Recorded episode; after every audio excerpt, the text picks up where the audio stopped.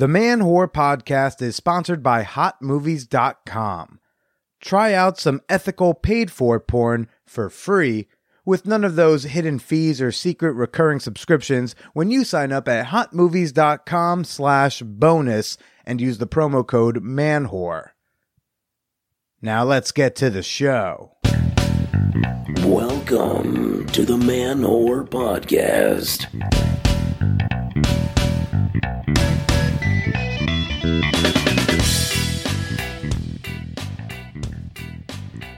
Shout out to all your real dolls, virtual gals, and imaginary girlfriends. This is Billy Procida, and you are listening to the Man Whore Podcast.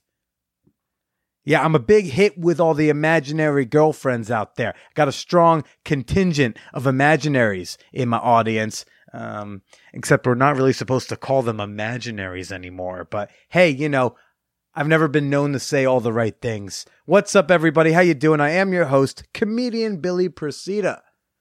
Uh, if you, this is your first time checking out my program, this is a podcast where I typically talk to women I've hooked up with about sex, dating, and why we didn't work out. However, uh, this week's special guest is not one of my former flames, although we did share quite a cathartic hug after we opened up to each other uh, when we recorded this thing. Virtual cam girl Ela Darling from cam4.com is on the podcast this week, and I cannot wait to share her with y'all in a bit. Uh, I've also, please don't skip the intro this week. I've got something important I really need to discuss with y'all. But of course, before we get to this important announcement, before we get to Ela, you know the deal. Show dates, people. Show dates. Okay. Uh, next Tuesday, June 26th, I'm up in Sloatsburg, New York. I'm going to be at Characters Bar and Restaurant at 8 o'clock. It's a free show.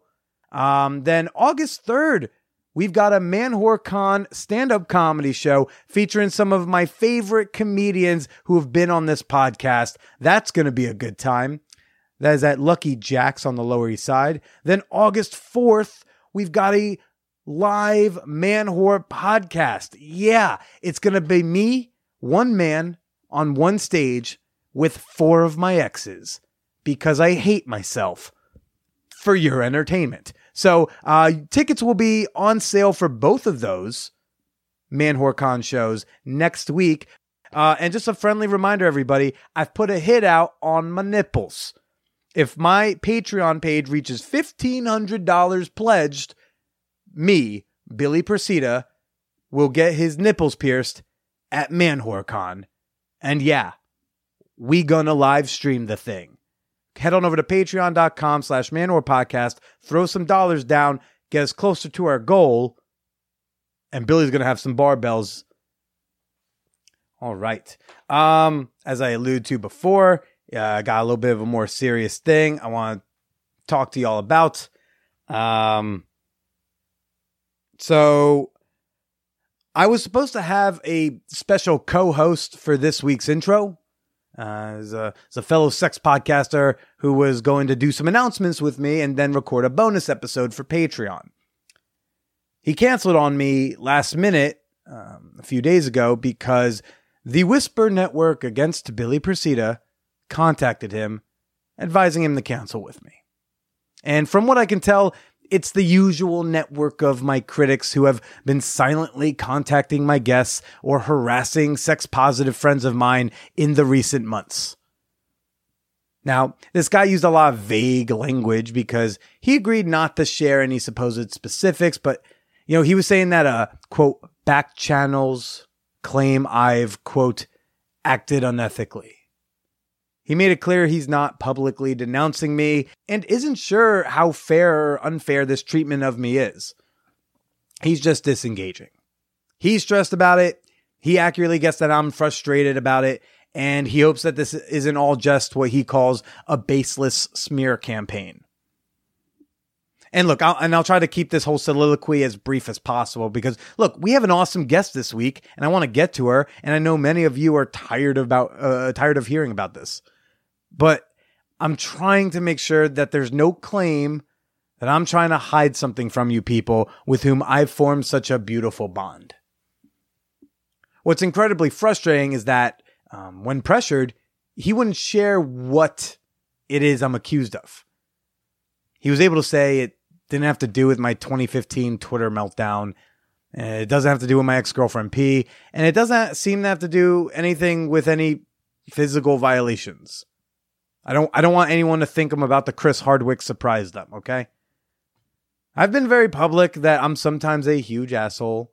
Uh, there have been, currently are, and will be again in the future people that I owe apologies to. But without knowing what I did, I can't actually do anything. I don't know if I need to dismiss, contextualize, apologize for, admit to, or take corrective action on any particular incident. And look, I don't want to see screenshots or or know the name of these accusers or whatever just so like I could harass them or tell them to keep their whore mouths shut.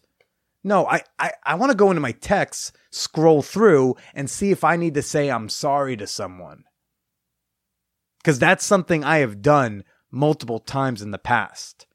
I'll just kind of think, I'll be like, oh, I haven't talked to this person for a while. And then I'll look at our last interaction. I'll be like, oh, shit, I was kind of a dick. And then I'll just be like, hey, hope you're well. I reread our recent texts and, you know, that wasn't cool of me. I'm sorry. Um, I've owned up to like ridiculous things like right here on this show. Um, I try not to hide too much from y'all. I've told you that I've picked useless Twitter fights with both men's rights activists and radical feminists. I've been open that my last two relationships ended very poorly. I've spent time on this podcast admitting to where I could have been a better boyfriend which I can tell y'all was not easy to do. I don't hide much, except that one time I cried after calling a disabled kid retarded when I was 11. But, you know, now you know that too. This show was built on transparency. Being honest is really one of the few things I know how to do. I have like truthful Tourette's. I don't have many skills other than professionally oversharing. Look, callouts are super necessary, and I am certainly not above them. But, you know, call ins are just as needed. By leaving me in the dark about my wrongs and only tweeting vague adjectives surrounding my alleged actions, all you've done is gossip and shout. You didn't change anything. You didn't help anyone. Now, I thought about sitting here, listen off every single thing I can think of where I said something I wasn't proud of, or argued with someone to the point of being a dick, or, you know, maybe telling certain stories I know are floating out there in the world that are inappropriately incomplete. You know, I thought about just get like truly eight miling myself. But I decided against that because I'm I'm not sure that you're that interested. I'm w- I'm willing to be transparent. This whisper network is not. They won't say what I did. They won't show proof. And honestly, I think it's because uh, they know that if I saw what it is I allegedly did or said, I'd be able to pull up those text messages on my phone and show what preceded or followed that select uh, that select interaction. You know, or uh, they might know that I might be able to show that that person was in fact abusing me. Or, and I and honestly, I think this terrifies them the most. If they said what I did, I might say I'm sorry. And if I apologize, I'm not the monster they make me out to be. So if you, you, my listeners, you, my fan who I care so much about, if you have a question or a concern, you can email me, manwhorepod at gmail.com. If you got a blunt, direct question, bring it and I will give you a blunt, direct answer. And if you're nervous to say something to me, because hey, I get that. That can be maybe intimidating to some people, but you'd like to say it or ask it anonymously, you can email my intern Mia at intern at manwhorepod.com. So that so that's what's going on with me. Um and I'm going to try to offset this with, you know, I appreciate the emails I get that are positive. You know, they don't have to be positive, but I appreciate the ones that are positive. Like this one that I got, uh, you know, the subject line is Billy Billy coolest fucking Billy. And after that little soliloquy, a silly subject line like that, I feel like is needed, uh, just to just to cleanse our palate a bit. Uh, I get this email: "Hello from somewhere in the middle of Canada." I've been pondering an email for a while now. I don't know why I'm giving her such a regal voice, but that's what I'm feeling. I've been commuting to your podcast for a few weeks now, and I need to share how it's made me feel so much more comfortable about some life choices my husband and I have been making in the last year. For many years, my husband's fantasy has been to watch me with another man. For many years, I was much too much of a stuck up prude to consider it. Last year, he started wearing me down, and now that we are done having kids and such, uh, I've been open to starting to explore. Long story short, holy fuck, is it fun and hot! it's evolved into more of a I get to have sex with a friends with benefits whenever I want, and he gets to sometimes join in and sometimes just enjoy the play by play remotely. This has rocketed our sex life into a whole new dimension, and our trust with each other has also increased tenfold. Things I never could have dreamed would happen because only fucked up people who have terrible marriages do this sort of thing are happening. Billy, thank you for making me feel comfortable in this path we are on. Thank you for making me see that just because I enjoy something society does not accept, it doesn't make me a bad person or fucked up or on the verge of divorce or any of those things that I feel every day along with the shame. My life is very much a secret, and although I am so very far from wanting anyone to know my secret or even searching for like minded people geographically close to me, listening to your kick ass podcast daily makes me feel like I am not alone in this. Always staying slutty, Shauna. Then she she included a PS uh, that said titties, and then yeah, she she attached a uh, a picture of a very nice set of titties pressed up against a shower uh, glass door. But hey, the titties aren't the thing that's important here. They're mildly important. They're nice titties. But um, I you know I'm glad this woman is uh through my I guess mishaps or whatever or oversharing is uh is having a good time. I'm glad this is you know making you feel better. But just remember, I'm just a comedian with a fuck show. I don't know what a. I'm not trying to you know change the world here. There's a lot more better qualified people for that, but I'm glad that my show is spicing up your sex life, and I'm, I'm glad you're having a good time, and I'm glad you've got such nice titties. It's now time for our Did You Know segment brought to you by HotMovies.com, one of uh, my new favorite pay per minute porn site where uh, you can actually find porn videos of our guest this week, Ela Darling. We're going to give you five fun facts about the adult entertainment industry that you may or may not have known. Did you know Herschel Savage was a Navy SEAL who was awarded a Purple Heart and a Bronze Star for his actions in Vietnam? Did you know Spalding Gray, best known for his roles in Stanley Kubrick's The Killing Fields, and as the doctor in Beaches, began his career in early 70s porno films like Maraschino Cherry and The Farmer's da- Daughters. I've actually seen The Farmer's Daughters. It's very hot, quite taboo. Uh, and now I'm gonna have to go look this up to see which one of those men he was. Did you know? And see, we found a thing that I didn't know, but like kind of knew about. I like this. I like this segment. Did you know actor Eddie Adams has appeared in at least four different porn parodies and never once taken his clothes off? He's in it for the acting. An artiste. Mwah. Did you know? Anal sex requires a lot of preparation, including, but not limited to, enemas, pre fingering, and eating a particular diet or skipping meals that day. You know, there's just the George Carlin fan of me is like, uh, I'm thinking of his pre-boarding bit where he's like, "You what? You get on the, pl- you're gonna, you finger the ass before you finger the ass." How about just calling it fingering the ass? Okay. Um, and finally, did you know the Victorians outlawed depiction of nudity for all but the upper class, who they felt had the moral strength to cope with the images? Prior to that, there were no laws regarding sexual imagery. I mean, I don't know if that that thought process is true or not. All I know, all I know is like I'm quite poor. I'm definitely a plebeian, and I do not have the moral strength uh, to cope with such images. I need I need lube, I need privacy, I need time. Let's be honest, I don't really need privacy um, to cope. I guess that, that's what we call jerking off, coping. Well, you know what? I like to quote unquote cope at hotmovies.com and you can enjoy 20 free minutes on top of any package you sign up for, including their free trial when you sign up at hotmovies.com slash bonus and use the promo code manwhore. Again, that's hotmovies.com slash bonus promo code manwhore. Use it, do it, cope.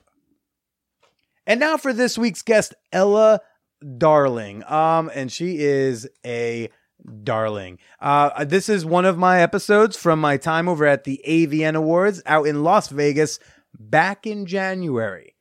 So yeah, I've been sitting on this one for a while.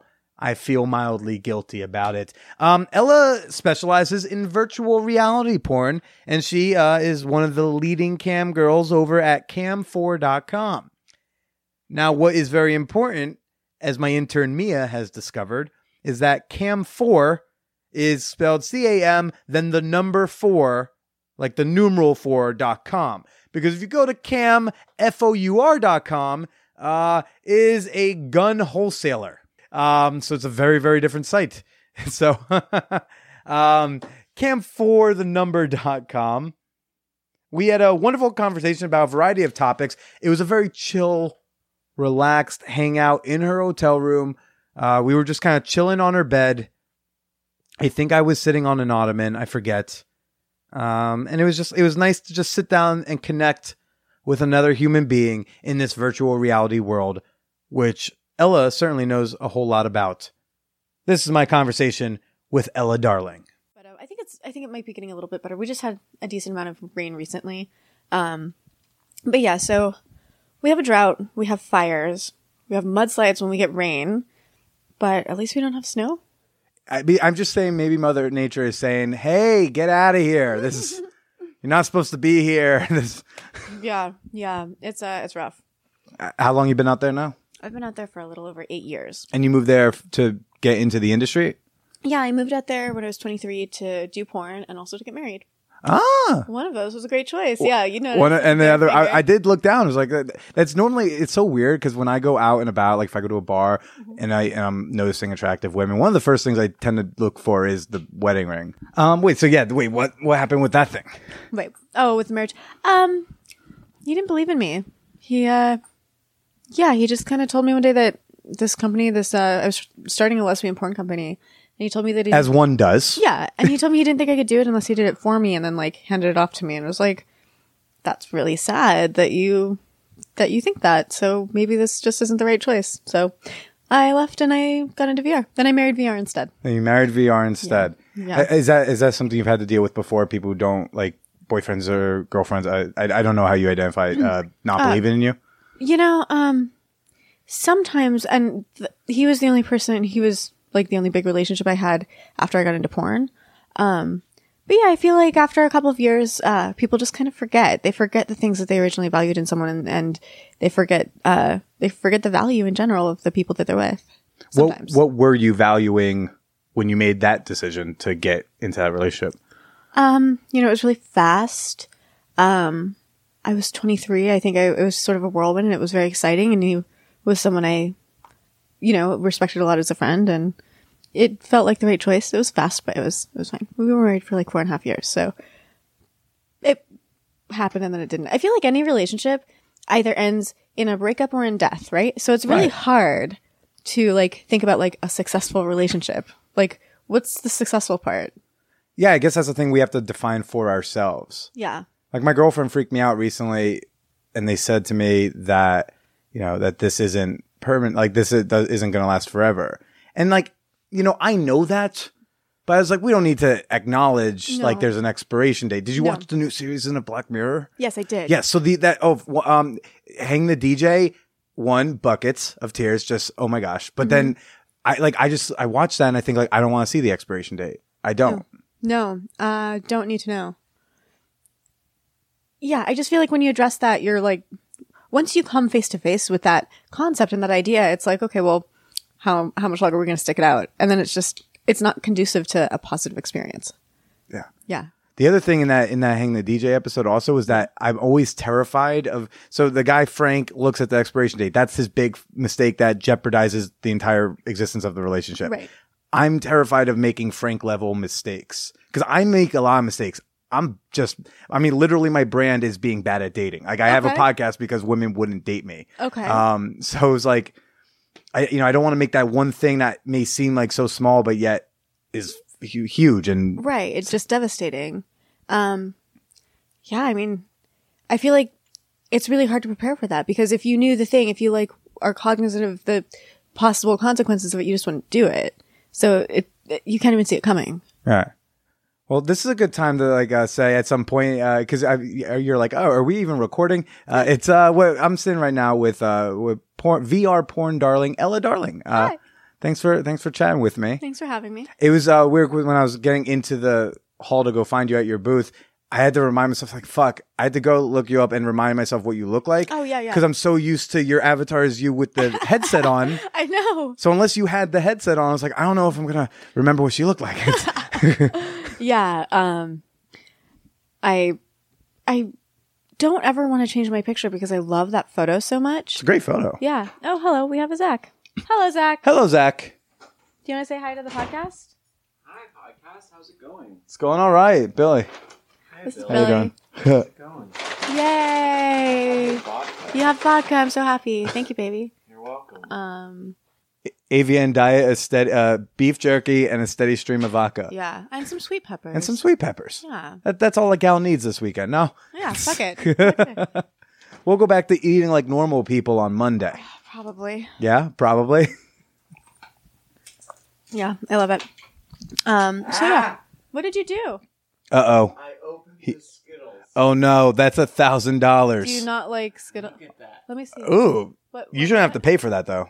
You. That's gross. You shouldn't have to pay for that. Yeah, we'll talk to them. That's disgusting. Did someone jizz on the Skittles? So, oh, so yeah, this being an audio medium, but I am fascinated by this. It's uh, he opened the the the the fridge, the mini fridge Skittles, and there's it's just there's Skittles almost like glued to each other. It does look like jizz. That- It does. that's unpleasant. Come in your Skittles. Oh man. Oh, I hate it when people come in my All Skittles. right. Oh, Well, fuck that.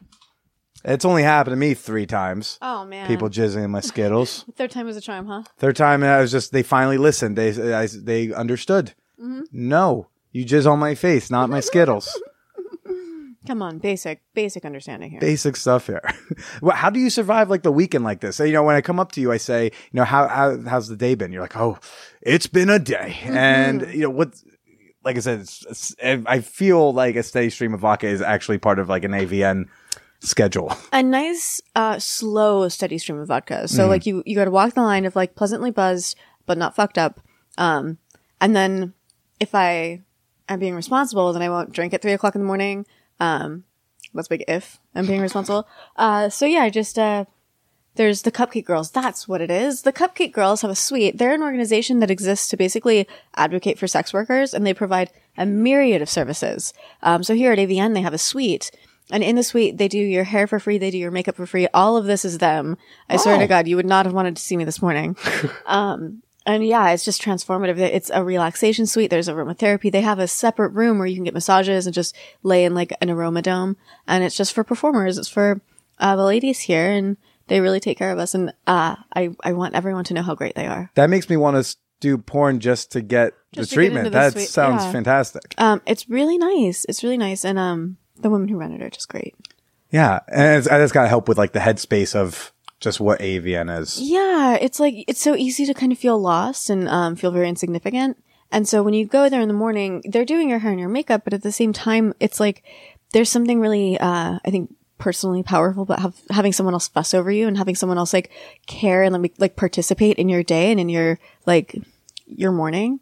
And so it sort of gives you a little bit of confidence and it helps you remember that people give a shit. Yeah, and if they weren't say doing your hair, uh, who would be doing the hair? Oh, I would be doing the hair and it would be uh, incredibly amateur and basically just down and wavy and kind of shitty looking. Because otherwise, like, would you have to bring your own hair makeup person? Oh God, no! That would be insanely expensive. No, I mean, if we didn't have the like at conventions where they're not there, I just do it myself. I get my makeup okay, but my hair is a talent I don't possess. that's that's a way to put it. that's a very interesting way to say it. Yeah. Um. So yeah, I love them. What They're other great. things help you stay fucking sane in this environment? Um, seeing my friends, getting to hang out with with my porno friends. It's like porno summer camp. Yeah. So walking around, I see like people I know and love, but I never actually get to see them off set, and I don't really shoot that much anymore. So that means I don't really see them at all. So just seeing the people who share the community with you and who, you know, um, are just important to you in this space, and that's been good. A lot of the last few days, you know, I've been recording. I, I keep hearing the word community a lot, like the Yeah. porn community, and I don't think you think about that when you think porn community. You think Pornhub's community page where you can upload your own shit. Right, I don't right, think you think about y'all.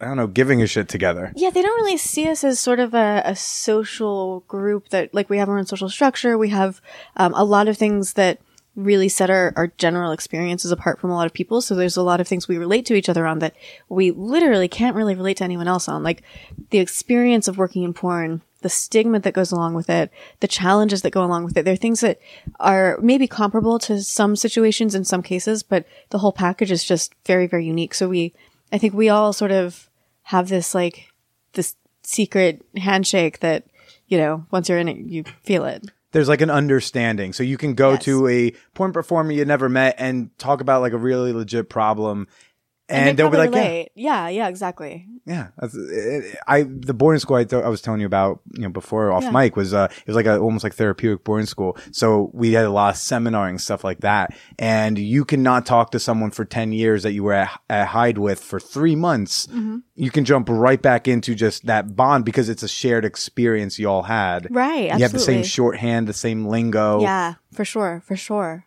And that, I think that's fantastic. Y'all have organizations. Um, you have, uh, it's, it's APAC, right? Is one. And then, Mm-hmm. Yeah. uh, the Free Speech Coalition is another. Great. Yeah. Yeah. Um, I was on the board of APAC for three years, but as I really started to transition from primarily performing to primarily doing tech and kind of being behind the scenes, I just didn't think it was ethical for me to stay on the board of an organization that um, is sort of the voice of performers. Um, I think that I think the people who hold that mic really need to be people who are actively engaged in the industry uh, in a like a ride or die kind of way. And so I stepped down from the board and um, just applaud silently from behind the scenes. Fantastic. So why? So you're when you say performing, do you mean in, do you include camming or do you mean just period on camera Um, stuff? Both porn and camming. So I still do a little bit. I'll shoot with my friends. I'll do some VR camming sometimes, but it's not where I derive my primary income. It's not. Um, I feel like the experience I have is not the the average experience, and I think that for an organization like that, you really need people who are um, in the weeds, just like really relating or having relatable experiences. So then, what what's the type of roles that you want to have now? Like, what is it that you want to do Um, off camera? I'm working in virtual reality. So I've been learning C for Arduino. I've been learning Python and I've been making little fun robotics projects, um, which is not really any goal oriented thing. It's just a thing that I'm trying out. Uh, I really want to work more in virtual reality. I want to work more on the tech side of things. That's sort of where I'm going right now. And why do you why do you love uh, virtual reality porn so much? the thing that I really love about VR is that the the sense of immersion and the sense of intimacy that you can experience um, are really transcendent. And for people who don't have access to relationships, who don't have the social skills, or maybe the mobility, or uh, the personal like time to build a relationship with another person, it gives you a sort of um, a sort of engaging experience that makes you feel close to another human. Um, and one of the big kind of loftier goals for, for the stuff that I've been doing is, uh, like kind of addressing loneliness and the way that loneliness impacts people.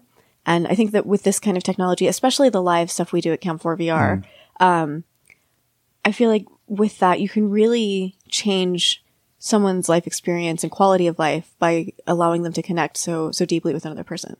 So even if it's someone hugging a body pillow, but they got the headset on and they think it's a it's a real person. Yeah, fuck yeah. Yeah, Everybody needs a little sense of connection. need some intimacy. Yeah, absolutely. Yeah. What's your favorite form of like uh, of just connecting with a human? Um, that's a good question. I told you I'm not coming out here with ten hacky questions. What's your Yeah. favorite position? How do your parents feel about it? Thank you for Ugh, not fucking rolling asking my that eyes. shit. I swear to God, Google it. Um, um, I guess I don't know. I guess my favorite experience is like my business partner is my my best friend, and so the stuff we do together, like it's largely business focused. Everything we do sort of is tied to business in some way. Um, but it gives me a sense of connection while also feeling like I'm being constructive and like moving towards a goal. Mm. Um, I don't know. I don't really socialize a lot. I don't really leave my house that much. Really? Yeah. Okay. Um. So yeah. I, What What do you do when you're home when you're not coding or Um, camming? well, I mean, I do instead of camming mostly I'm just doing like behind the scenes work for Yeah. Cam 4 and outreach and, and stuff like that. But I most of the time I'm doing something that's work. Otherwise, uh, I like to go hiking, I cook, and right now watch Downton Abbey with my roommate. And um, yeah, I kind of got to do work all the time. I think a lot of people have a, just this fantasy of like what a porn star's social life and sex life uh, off camera is. Yeah, You know, the they sex think life like, is awesome. The social life is not really present. okay, well then that's good. Mm-hmm.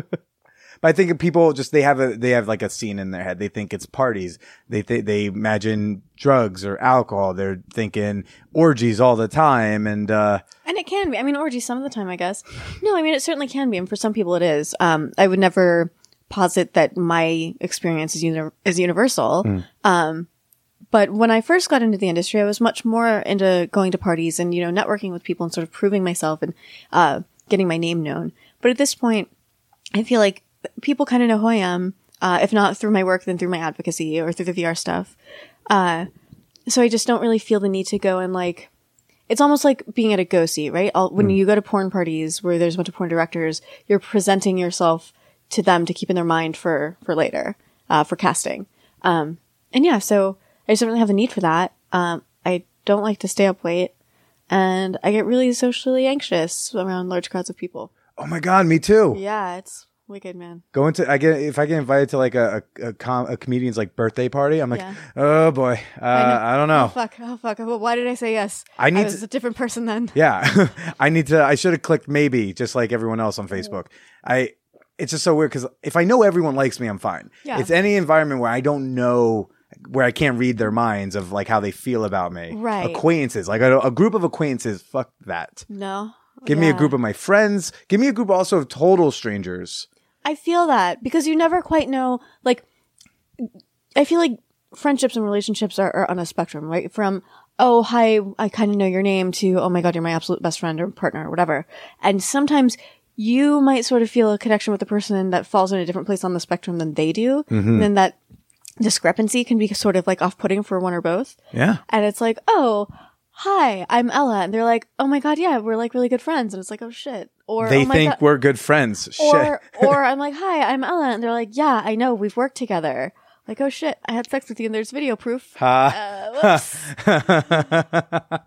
oh, that's got. Have you have you like forgotten? At least twice. You've forgotten that you had sex with some At people. conventions, I'll see some hot babe, and I'm like, oh my god, I want to work with you, and they're like, yeah, Ela, hi, yeah, we have. Do you remember? It was at that house.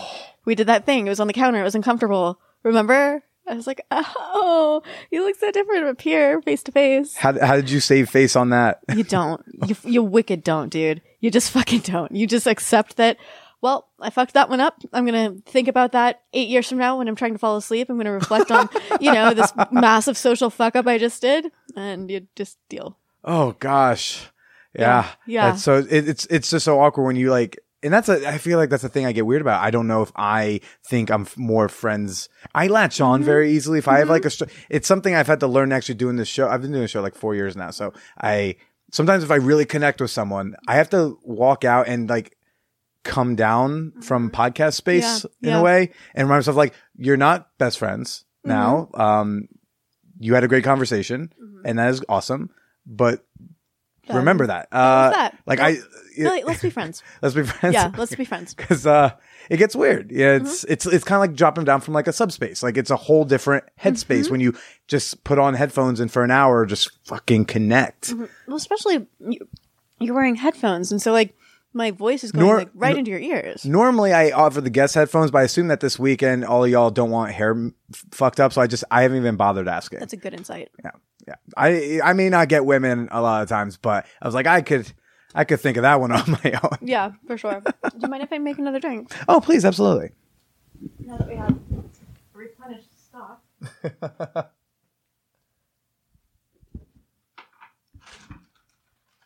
It's, and what's you know what's weird about that is I've had to learn that lesson like the hard way of learning my boundaries, oh, or or learning other people's boundaries through my just misreads socially because I'm just a social idiot. Yeah. absolutely understand that. An Australian professor of, I believe, geography. I just did his podcast earlier today about porn as a migrating community and like uh, sort of the social class and group of porn and comparing it to, you know, other subtype, other marginalized classes, other groups of people. Um, it was really interesting. Um, he is mentioning a name that I'm sure I'm supposed to know, but I have no idea what it means. I'm doing a podcast, is what I'm going to say. Hi, everybody. Live. We're live scrolling through contacts right now. Uh, Yes. Okay. And I'm also being checked on by someone who's like, well, you have a strange man in your hotel room, so I'm just going to check on you. totally fair. Thank you for that. I know what I look like.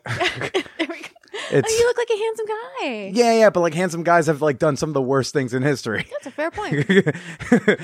Scott Peterson sitting in a jail cell looking mad cute. Yeah. Lordy. Yeah.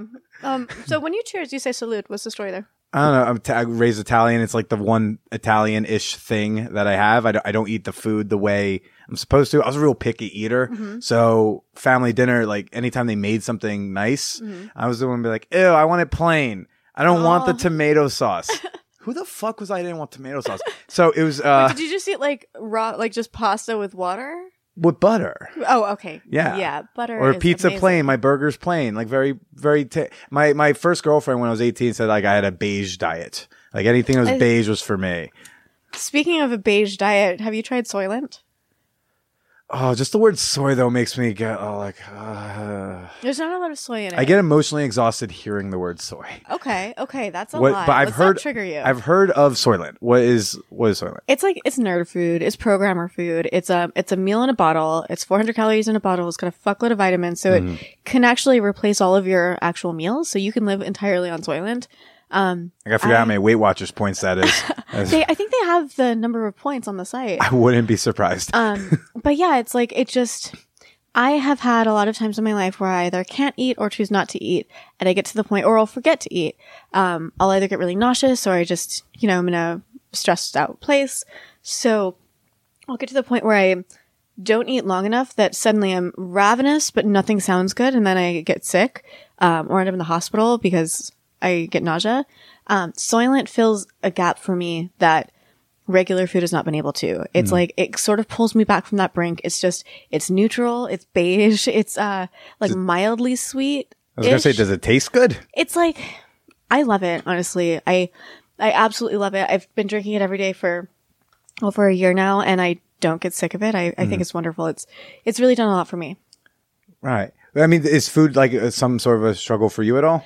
Yeah, a little bit. I mean, I've had body issues for most of my life. Uh, believe it or not, porn actually helped decrease those issues. Like, I see all the different body types in porn and how, like, everybody can have a fan base. Everybody, um, no matter what you look like, someone's jerking off to you. And also, like, a lot of the bodies that are really, um, cherished in porn are, are very different from, you know, runway and, and glamour modeling, which I did before. So when I was doing runway stuff, Oh, first of all, people are very catty and tend to be very adversarial, and you're constantly comparing yourself, and it's just like this race to the bottom of, of thinness, um, which, you know, can be very unhealthy and very damaging. Yeah. So, uh, so yeah, doing porn, it's very much different. People are jerking off to you, they're not, you know, using you as a coat hanger for their fancy dresses. Yeah. Um, and yeah, it's, it's really helped me a lot. But yeah, I've struggled with that.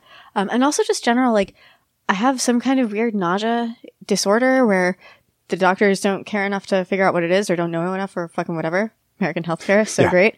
Um, but I just know that every once in a while I have to go to the ER and get a two IVs and a shot of this anti-nausea drug called Phenergan and then I'm fine. But between Soylent and weed, I have been able to avoid experiences like that for years now. Um, and I absolutely credit those two things. It's it's fascinating because a lot of people would say like, "Oh, porn gives us unfair body standards," and Well, it's there like, that too. That, believe me, especially I've been doing this since I was 23. I'm 31 now. Mm-hmm. I'm like seeing yourself mm, aging and nude in permanent media is is a challenge, and there's certainly that. There's certainly you know when you get cast with this young tiny 18 year old, and you're like, well, I didn't feel bad about myself before. Um, it is challenging, and I would never want to imply that you know we're free of issues, or especially especially when your when your self worth is tied to your success in your job, and your job is dependent upon your your naked body, you can get into a fucked up cycle, and it's very easy to sort of fall into to unhealthy behaviors and thought processes. Um, and so that's something that I I make an effort to really try to avoid because I've looked at pictures of myself when I was like 23 and 24, and it just at the time I thought, you know, I should probably lose a few more pounds. But when I look at these photos, it's like, oh, honey, that's that was not good. It wasn't cute and it wasn't healthy. It's just like like my mental illness is being broadcast through my rib cage, which is showing through my skin. It was not good. So yeah, it's it's a struggle. Yeah, I look at pictures from when I was 24, and I and I was still always like, uh, maybe I was like five pounds away from whatever my go weight was at the mm-hmm. time. And I look at that picture now, I'm like, oh, you know, what? I would love, I would kill just to have that body back. I know. I relate. I relate completely. And so that's the thing. I try to remind myself that like, here's how I feel about me five years ago, 10 years ago. In five or 10 years, I'm going to wish that I had this. So let me take a minute and cherish and appreciate this because I'm always going to be wishing that I had what I had five years ago. So while I have it now, let's try to find the, the good in it and find something to appreciate and, you know, just going through some positive mantras. Yeah. The fashion industry is like starting to try to get more like inclusive about body sizes. But no, who would have thought that like porn, you know, a lot of people don't, again, they don't attribute a lot of like social progression through porn. But like you're, like you said, you see all the bodies, everyone's can have the fan base. Yeah, absolutely. So in a way, you know, but porn is plenty body positive so long as you find the type of porn you're doing. you can find a niche anywhere. Um, the the more atypical your body type, or the farther you are from like the uh, the median of uh, conventional attractiveness, the harder it's going to be. So it's not it's not going to be easy to to be, you know, to be coming into it um, as a niche body type um, in any sense. Like even when it comes down to like tattoos, like I have a bunch of tattoos and it makes it not as easy, but you can find a place, you can find a fan base and you can create um, a brand that is successful no matter what you look like. Has your brand changed from say when you were 23, 24 to up? I'll say now, but I taking into account that you're not doing as much performing. Yeah, yeah, absolutely. So, um, it took me a while to kind of find who Ela Darling was, right? Like, I know who I am, and I know that this persona is an extension of me, but which parts of me am I willing to share with the world? Which parts of me am I, you know, do I want to stake a brand on? And which parts of me am I going to keep private for myself and my loved ones? And so, um, you know, at 23, I feel like I was a lot more like, I was a lot more naive, but I was a lot more open. So I think my brand and my persona was a lot more like kind of youthful. Um, moving to LA, leaving a job as a reference librarian, living in a town where most people dress like toddlers with permissive parents. I got to LA. I didn't have to work, you know, in a professional setting. And I'm like, fucking, I dressed like a doll. I would wear like a little, this dress that looks like Raggedy Ann. I would like, it was, I would wear like a bunch of owl things and a bunch of animal things. And, um, it was very young and cutesy. It was like, uh, a shut in Burning Man kind of style, I would say. Um, and now I'm a lot more reserved, uh, a lot more, I feel like Ela Darling is more like a tech oriented person. I very much cross over into both worlds. So I Always like- wears a headset. always wears a headset. Um, but so I speak at conferences, at VR conferences and tech conferences all around the world. And I also speak at porn conferences. So I sort of have, you know, my feet on both sides of this, this boundary between them. And, um, so I feel like now it's a lot more, uh, intellectual, um, a lot more tech oriented, a lot more, um, like kind of ner- like dude broy nerd, nerd dude uh, appeal. What's what's that look like? I, I forgive me, I have not uh, seen a lot of your work. I uh, it, it's sometimes weird if I have to do research with lotion. Oh, yeah. because I'll be like, I should watch this scene, but I'm like, ah, but now I'm horny, and this is. and I'm not gonna write as much if I do that. I'll be like, you know what? Okay, fine. I'll jerk off, and then I'll write, and then I'll jerk off, and then I'll be like, I forgot uh, what notes I thought in my head. So, uh, need to just record yourself and then go over it. so, so what? What does Tech Broy Ela Darling look like? What's that kind of porn look like?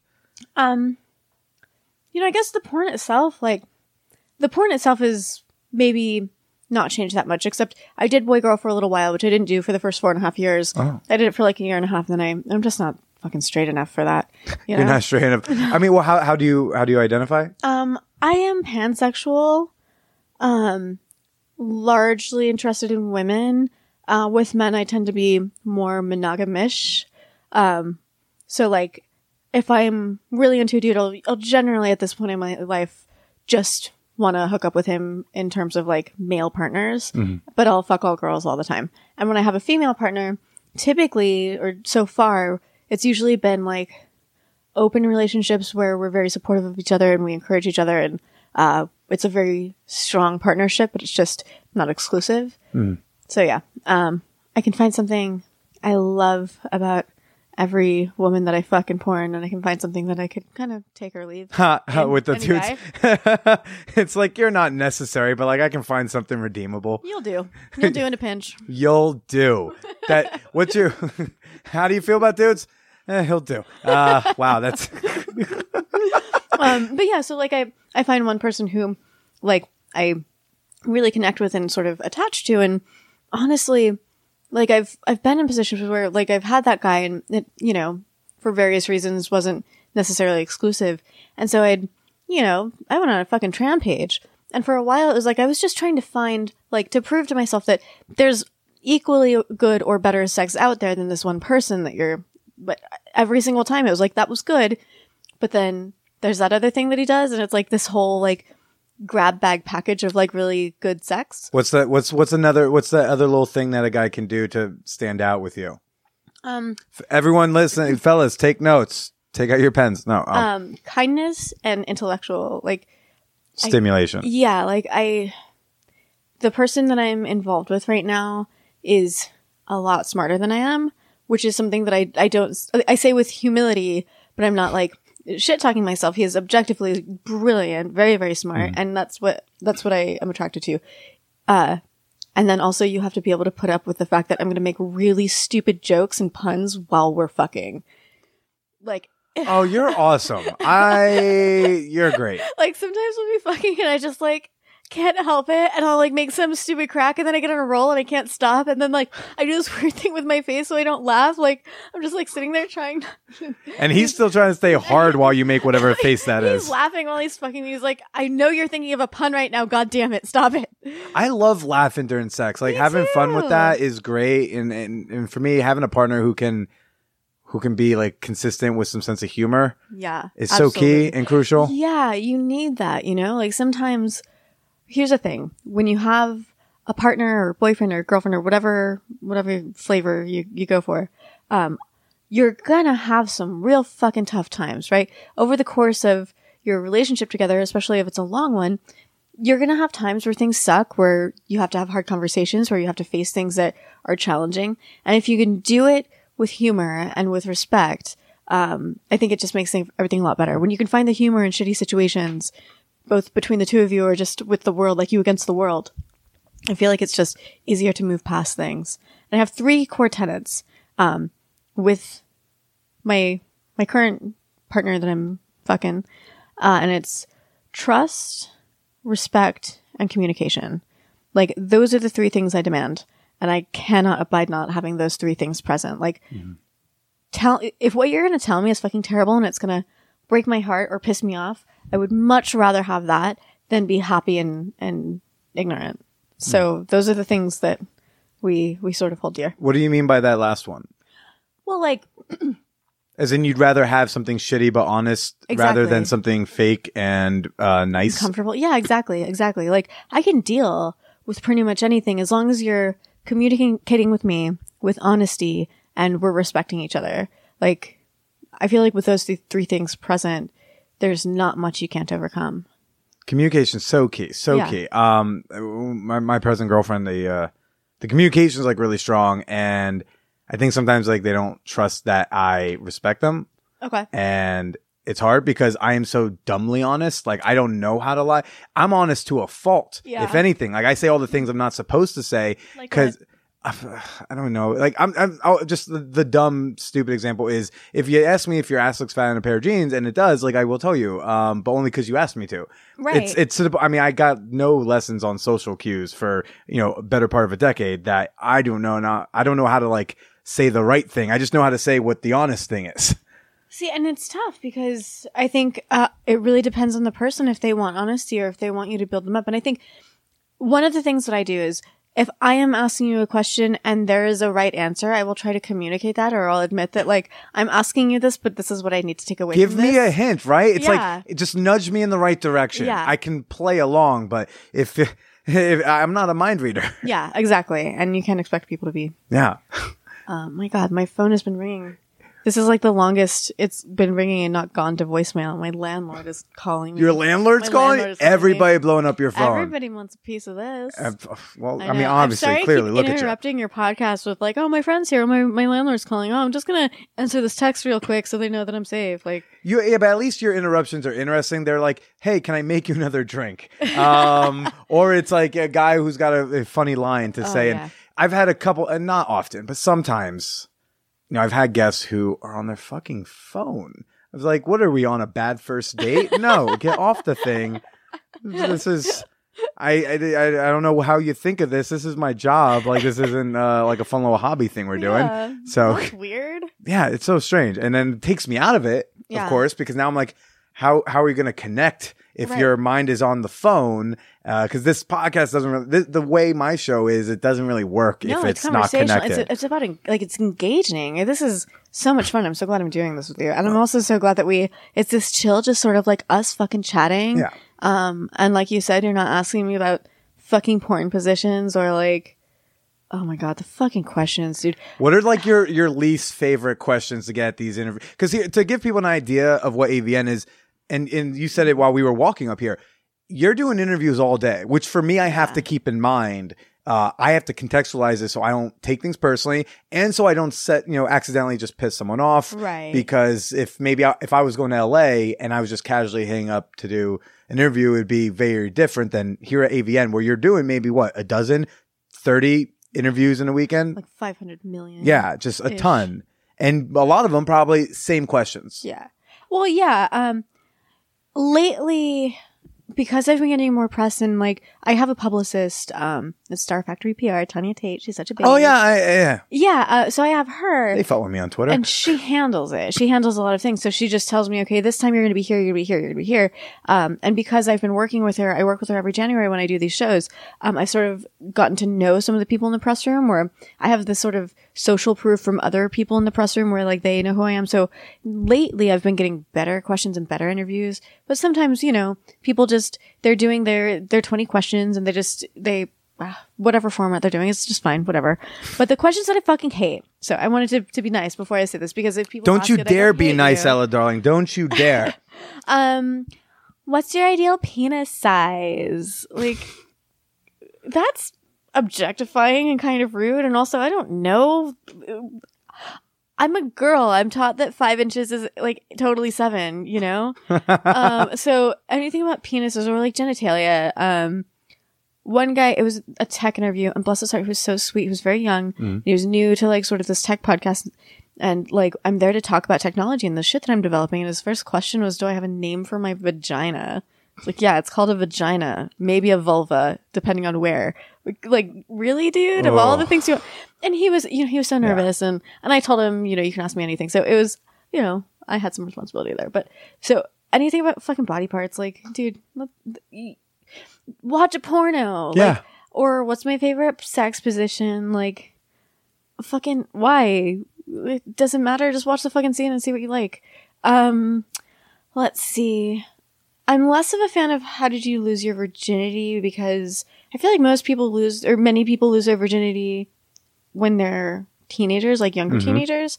And I feel weird speaking in a pornographic context, but having sex as like a 15 year old. it's like talking about a minor, Exactly. and you're the minor. Exactly. And I just have some mixed feelings about it. So I'll talk about it in like a, a relational way. Like, what was the experience like? But I don't want to talk about like, I mean, I don't want to facilitate people imagining me being 15 and having sex. Like, if you're thinking about it right now, you stop it. You knock that Yeah. off. You knock that right off. Gosh. Frank, put it down. Come I on, see you, dude. Frank, and I know what you're doing, and it's not okay. It's not okay. Someone named Frank is listening to this and he is looking around like He's googling for 15 year old Ela Darling pictures, Yeah. and that's not that's not It's acceptable, not. sir. Not, not at all. um, and yeah, just that kind of shit, you know? and I yeah, and I find that stuff so hacky. Like, it's not that I'm never interested in what's your ideal penis size if you have one, Yeah. if it comes up in conversation. Exactly, exactly. I like organic conversation. Like any of these questions, I'm not gonna be mad if I get asked. It's just like Those questions so- come up in organic conversation. If you're with your girlfriends or, or who, if just friends in general, sometimes that shit just comes up. Yeah, you just talk about just like the ideal penis. Yeah. It just comes up. Yeah. Uh, no. So yeah, there's there's that stuff or like um, oh, what's your favorite sport? That I get asked that sometimes in like the fucking if it's not played on a broomstick, I don't know anything about it. Ah. I do not fucking know. If you think I'm the sporty type, you're wrong, honey. Like I, I'm writing Python for fun. I'm like building robots for fun. I don't know what a f- I don't fucking know. no big deal, shit. but I did once. Uh, I was once a commentator at the Quidditch World Cup. So, no Uh, deal, okay, wow. You're not just gonna drop that bomb and walk away from it. Please tell me more. Uh, I think it was like the year after I graduated college, Yeah. and I. A, a comedian, Aton Levine, who by the time y'all hear this, you'll have listened to his episode. He wrote the. Ha- did you see the Hamiltoe porn parody? Oh yeah, yeah, yeah. He came up with the idea. That's cool. He pitched WoodRocket the idea, and then they made it. So he wrote the porno. Um, awesome. But he's a comedian. He's just some comic, and Okay. he hit me up. He's like, "Hey, they're doing the Quidditch World Cup in New York City," and this guy asked me to get a bunch of people to commentate because it's like all I don't know. It's like a big bracket style type thing. So there's a lot of Mm-hmm. games going on different pitches, and uh, so I got to like commentate on like I don't know, like probably like four games or so. That's so cool. watch like people dressed as golden snitches run around. That's awesome. So I got a free broom. What's the broom like? I actually have to go find it because I think it's somewhere at my mom's house. Uh, but it's a, it's a cool broom. Like it looks like a Quidditch broom, Amazing. and I got it because uh, some I'm commentating a game and a snitch from a different game, a different match, runs up to the commentary table, drops a broom in front of me, and then goes like shh and runs away.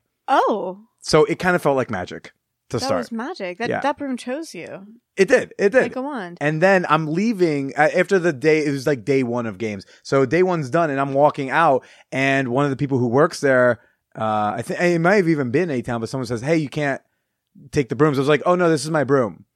oh yeah, And he said, "Did you buy it?" I said, "It's my broom," yeah. and it I was just a kept gift. walking. Yeah, I was like, "It's my broom." So and bye, that's cool shit. because those things retail for like 120 dollars Jesus, for So a you're broom. admitting to uh, class something felony. I don't think I th- I think I knew someone stole a broom and I just walked away with it. Okay. But I think statute of limitations is out You're on just that an one. accessory. That's fine. But it was fun That watching sounds people cool like shit. pretend to be that sounds flying. Amazing. I love that. uh, yeah, that's awesome. Yeah, if you ever see Quidditch World Cup like in your neighborhood, in your like local city, Oh, I'll go to to it because holy fuck is it fun. Yeah. Um, but yeah, no. So, but I'm surprised people ask like what sport you like. Oh, Here's another one. What are your measurements?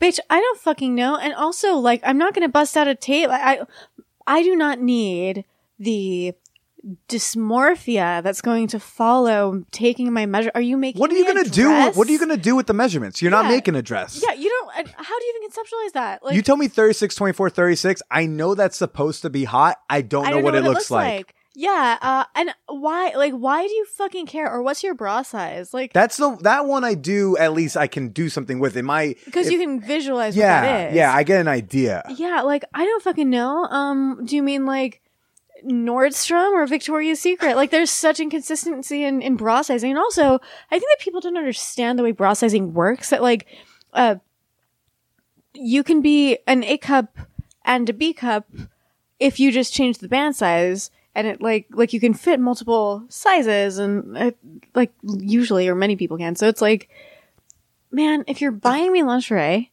we'll talk. Yeah. But otherwise, why the hell do you? This is just filler. This is bullshit filler. Yeah, and it's because you you you're too scared to try to I guess like connect or like I mean to, not for nothing. Sometimes it's the outlet's fault because the outlet it's like it's it's you know especially when it's like online print. Then you know oh well we're gonna just lay you know format it like it's question answer question answer. We're like don't do that shit. I used to interview comedians for um for a website about comedy news and we didn't do that. Like I would have one of these types of conversations. Transcribe the motherfucker and put that up, and that Yeah. was always way more interesting than like let's ask Pete Holmes ten questions. yeah, yeah. I feel like it's it's the iceberg lettuce of, of questions. Yeah. And and also some of these are just super fucking loaded questions because you ask like the what are your measurements? Cool. How do you know they're not struggling with severe body dysmorphia or eating disorders? Yeah, How'd you lose your virginity? Oh, dude, are you walking into a possible bomb on that I one? I know that could be incredibly traumatizing. How'd And you, lose your what? virginity? I got raped. Ooh, I have no just segue out of this. Yeah, like I give, we give, performers give so much of our sexuality to the public. We give so much of ourselves that like why do you have to demand more? If I wanted like and you know what? Some people are totally happy talking about it. And it's just a thing for me. It's like it's weird for me. Sometimes it's not for everybody. That's fine. Some people are cool with it. But it's just like why do you have to demand more sexual availability when I'm already like you can Google my butthole. Can I have a little something? You that's like just going to nobody. You can Google my butthole. You can Google my butthole. Okay, I just need to make sure I'm Yeah. fucking on my phone again. It's okay. I know. I, I if especially if it's the, the chick check or a person checking in on you, like you're. I shit. totally get that. yes. Um, I think I have to be in a press room soon. Tell me, uh, yeah, what's uh, what time do you gotta be there? Let's take a little, little peek here. God damn, I just don't. I don't want to leave this room right now. Ugh. I mean, you're good on you for fulfilling all the obligations. I landed, my plane landed on Wednesday, and immediately I got a text being like, "Yeah, this Oh, person shit. does." Oh, I gotta be downstairs. okay, fuck. Um, can you do five minutes? Yeah. You know what? Um, can we pause for just a sec? We can pause for a second. Yeah, yeah. yeah. Okay. Okay. Uh, yeah. Let's pause for a sec. Time for the fan whore appreciation moment. All right. This is the part of the podcast where I like to thank some of the members of my fan whore community on Patreon. Patreon is the best way to support the Man Whore podcast, uh, help keep a roof, roof over my head, get access to exclusive bonus episodes, and uh, be a part of some really super secret fun fan whore communities on Facebook and Kick. Right now, I want to say a thank you to Daniel Hammond. Go Lions! Right? I think that's your team. Lions. I don't know. All I, all I know is both my exes come from Lions families. Uh, go them and go you.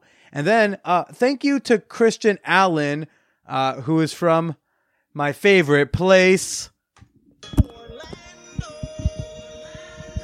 I love you, Orlando. Okay, that might have gone on a little longer than needed. I hope I hope I don't get sued. uh, thank you, Christian, for your support and for your pledge. And you too can become a member of my fan whore community and support the Man Whore podcast for as little as one dollar. All you gotta do is go to patreon.com slash man whore podcast and make a pledge. And, and just to remind you, if we hit $1,500 pledged by August, I will get, because I'm a man of my word, I will get my nipples pierced at ManwhoreCon and live stream it to the world. If you've ever wanted to see me cry, go over there, throw down a dollar, throw down 10. Hey, throw down a hundred. So again, patreon.com, that's P-A-T-R-E-O-N dot com slash manwhore podcast. But now let's go ahead and wrap up with Ela Darling. I'll basically take it as like the knock is the yeah, but we can. Oh, I'm so glad. I'm so glad we can organically wrap up. cool, cool. Well, I uh, keep going on the. We were saying that the some questions just are fucking time bombs. You don't know what the, they're loaded questions. They're loaded questions and like here's what I like. Here's what I really, really like. Um, when people interview me and they say, you know, if, if there's a question that you just don't feel like answering or you don't really have a good answer to, just we'll pass it and we'll edit it out. Or when they go over the questions first and they're like, okay, just let me know which ones you want to answer. And they have a selection. So, you know, for some people, they really want to talk about when they lost their virginity and they really want to talk about penis sizes. And other people might really want to talk about like how they created their stage name or what their favorite cocktail is. Like, you know, give me a selection and when I, if I have something interesting to say about it, then I can provide that. Mm-hmm. And if it's like vodka soda, why, what? It's Yeah, like, you, nobody gives a shit. Yeah. So I like that. Yeah, and uh, again, it's uh, and and you, it's fine like go in with an agenda because I think some reporters go like, they're like, okay, well, I know I want to get these things. It's fine to go in with that, but sometimes, dude, like it's just not gonna work. Like I talked to Ginger Banks today. One of the main reasons I wanted to talk to her initially when I was first pitched her by her publicist was uh, she cams, but like her sister cams too, and sometimes has done some cam things with the sister. I was like, obviously, all I wanted to do was like, tell me about camming with your sister. We didn't get to it. Like Yeah. I, I brought it up because the sister was in there most of the time, then like left. I was like, oh, so your sister just left. I thought that was a second. Yeah. we got it like uh, you know, there's like two minutes of something, and then go went back in the thing they were more passionate about. I'd way rather you talk about something you're passionate about than something I'm passionate about, and you're kind of like meh, Yeah. you know. yeah, and, and and I think that's just such a fault of uh, people, and they miss out on such great conversation and answers and content uh, because of it. You're so right. I absolutely agree with you. Yeah. Yeah, I mean the things that come out because they come out organically that you would never think to ask because how would you know? Those are the things that I think are most interesting because those are the things that people don't tap into because like well I'm I'm not going to tell you about it because you didn't ask me about it and I don't want to just like in- interject. Um but yeah, as a matter of fact I was in a circus sideshow or fucking whatever, you know. Oh Whatever fuck! How did I miss See, I just interjected it. Tori, just God it. damn it! How did did it. you not find that in your research? Um, no, it's okay. um, Um, it's it's a hidden part of my past because ne- when, next time I'm on the West Coast, I'm gonna have to do a follow up and find out about Oh, yeah. Circus Sideshow. Oh, yeah. I gotta do it. Uh, when, when you're less uh, press heavy. yeah. Well, I know you're pimping Cam4 cams, and I know we're basically our, our the time is up when we hear a knock at the door. Yes. So why don't you tell us a little bit about Cam4 and about the VR porn that they do there, and uh, and where people can find you. Okay, Cam4 is a really cool cam site. It's a freemium site, so you can watch uh, you can watch cams for free. You can watch Cam4 VR for free. But to really get the best of the experience, you want to get some tokens on the site. Um, and it's sort of like a crowdsourced sex experience. So a performer will set like a goal, like a number of tokens they want to reach and what they'll do at that goal. And then like have like other things they'll do for like, so, uh, at 500 tokens, I'm going to do this cool thing with my butt. But, you know, for 15 tokens at a time, I'll do a cool thing with my boob. And like, as people watch, like people tip small amounts so they get a little taste of things. And then when everybody has, like when a lot of people have chipped in and they hit that goal, then you get this extra new thing. And so that's sort of what Cam4 is. It's very inclusive. Uh, it's very intersectional. There's anything that you're into, you can find it on Cam4. It's very, um, exhibitionist. Um, and Cam4 VR is an extension of all that. So, uh, it's the only VR live cam platform available right now based on the first ever that me and my business partner made. I'm the world's first VR cam girl. But Cam4 VR is really excellent. If you have a VR headset, you should definitely check it out. If you don't have a VR headset, you can still watch those performers on the site. You can click and drag and see their whole bedroom. Um, but Cam4 is just great. I, I really like working for them. Um, I was very, I put a lot of time and research into the campsite I wanted to work with, with my VR platform. You know, who I wanted to approach, who I wanted to talk to. And I love Cam4 because they're big supporters and advocates of performers. They have behind the scenes, they have, like, my friend Nikki Knight is a cam coach. She's the cam coach. She's a head cam coach at There's a Cam4. coach. There's a cam coach, and they have like a. Does she do camming herself? She is a cam performer, And then she also coaches. but she coaches, so she's been there. She knows what it's like, and she'll help you. You know, she'll answer questions. She'll help you sort of uh, make sense of things if if you're having a hard time, if you're struggling. She'll she does regular coaching sessions where performers can just come and watch and and talk to her and interact with her, and she gives you new tips and things. You know, here's something you might not think of to do that'll you know give some diversity to what you're doing and, and make it more interesting. when I She's was camming in college, I could have totally used that. Yeah, and we have cam- we have male cam coaches, we have female cam coaches, we have uh, s- multiple languages. I would just be worried that the male cam coach would be like, "Well, first lose ten pounds and then let's work." Um, sweetie. They would never. They would never. Um, but yeah, they more languages than I can even remember right now. But there's a lot of different. So it's very accessible and it's very performer focused. The entire the entire mission statement that really sold me on them is uh, they do what's called a content centric strategy, which means the content is the performers. So it's centered around performers. It's cen- centered around helping them build a brand and helping them feel successful and be successful. And then, you know, when they're happy, everyone else is happy. So I love that about Cam4. Cam4 VR is really awesome. I'm going to be expanding it this year and adding new performers and new cameras and new ways to interact. Uh, and it's something I'm very excited about, very passionate about. And I, I genuinely do like this company. fantastic. and where can people find you specifically? Uh, Twitter and Instagram, I'm at ELA Darling. Ela Darling. Awesome. Well, uh, Ela, thank you so much. We next time I'm on, um, I'm out in the, uh, you're LA based, right? I am. Next time I'm in LA, we should definitely do a follow up where we, uh, where we won't have uh, all the the hubbub of AVN. Yes. I would love to talk more with you. I'll be so much more boring then. It'll be great. I can't wait to be with boring Ela Darling. But Fantastic. until now, uh, exciting Ela Darling. Why don't you say goodbye to everybody? Bye, sweethearts. Thank you for listening to me. Thank you for listening to me, to me talk at you.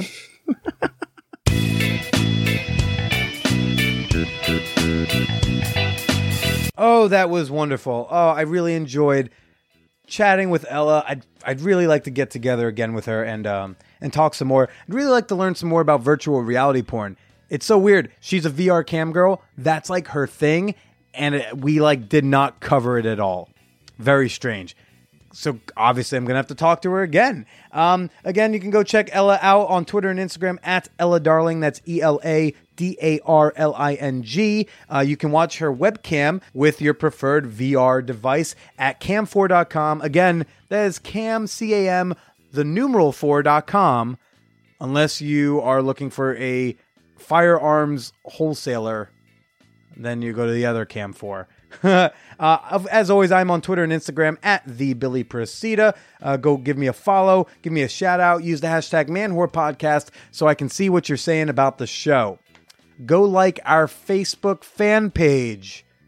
We've got that populated with all sorts of fun content over there.